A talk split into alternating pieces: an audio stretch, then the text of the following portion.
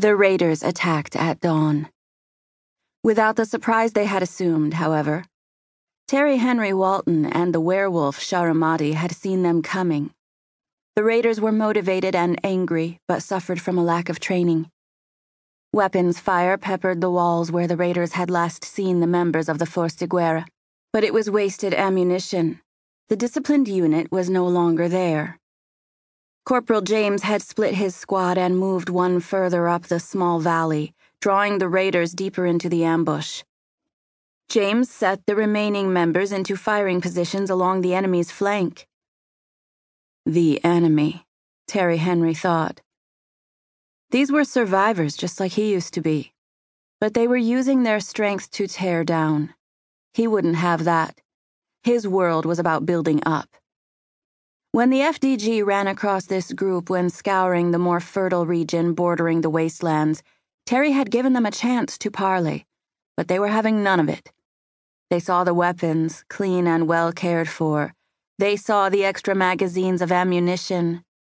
And the raiders wanted it all. They tried to seize Char, and it drove Terry into a frenzy. But by the time he reacted, Char had already killed 3 of them before the others beat feet.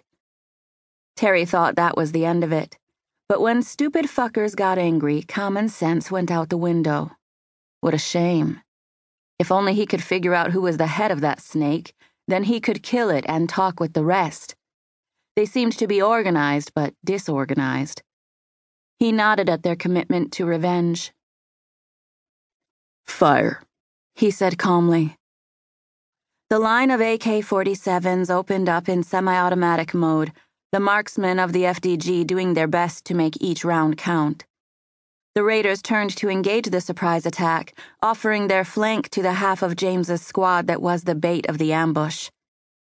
In barely 15 seconds, it was over. The dead and dying littered the battlefield. 12 hardy souls entered the kill zone and none left. "What a shame," Terry said, standing to survey the damage. "Report." James looked to his people. Each gave a thumbs up, then held up fingers with the amount of ammo used. He waved to the other half of his squad. They did the same thing, one by one. "No casualties. 47 rounds expended," James reported, not happy with the high volume of fire. He saw the disappointment on Terry's face.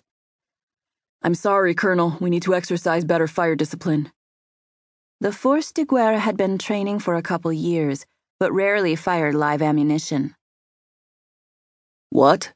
Terry asked, shaking his head. He hadn't been looking at James at all. "Fire discipline. Less than 4 per kill on a moving enemy? That is not bad at all, Corporal. Carry on." James smiled immediately and waved his half of the squad forward after ensuring that the other half had them covered. James stepped from cover, leading the others downhill, aiming his rifle as he walked carefully, never crossing his feet, ready to fire at any instant. The others spread out behind him in a V formation, also looking down the barrels of their rifles. Terry watched, pleased with the actions of his people. During the before time, he enjoyed the benefits of instant communication with Bethany Anne's, the Queen Bitch's, people. Often, Terry had counted on the help from the likes of Akio or Samuel, some of her men. He wondered if they'd come back, if he'd ever see one of the Honorable once more, Bethany Anne even. "Where are you?" he asked himself. She'd gone to fight an intergalactic war. But was she gone forever? Even a vampire like her couldn't survive getting her ship blown apart around her. Would it be that kind of war? So much he didn't know. But for now, the only enhanced beings he knew were he and Sharamadi. Char hadn't seen her pack since she left them, and they hadn't seen any Forsaken, no vampires at all.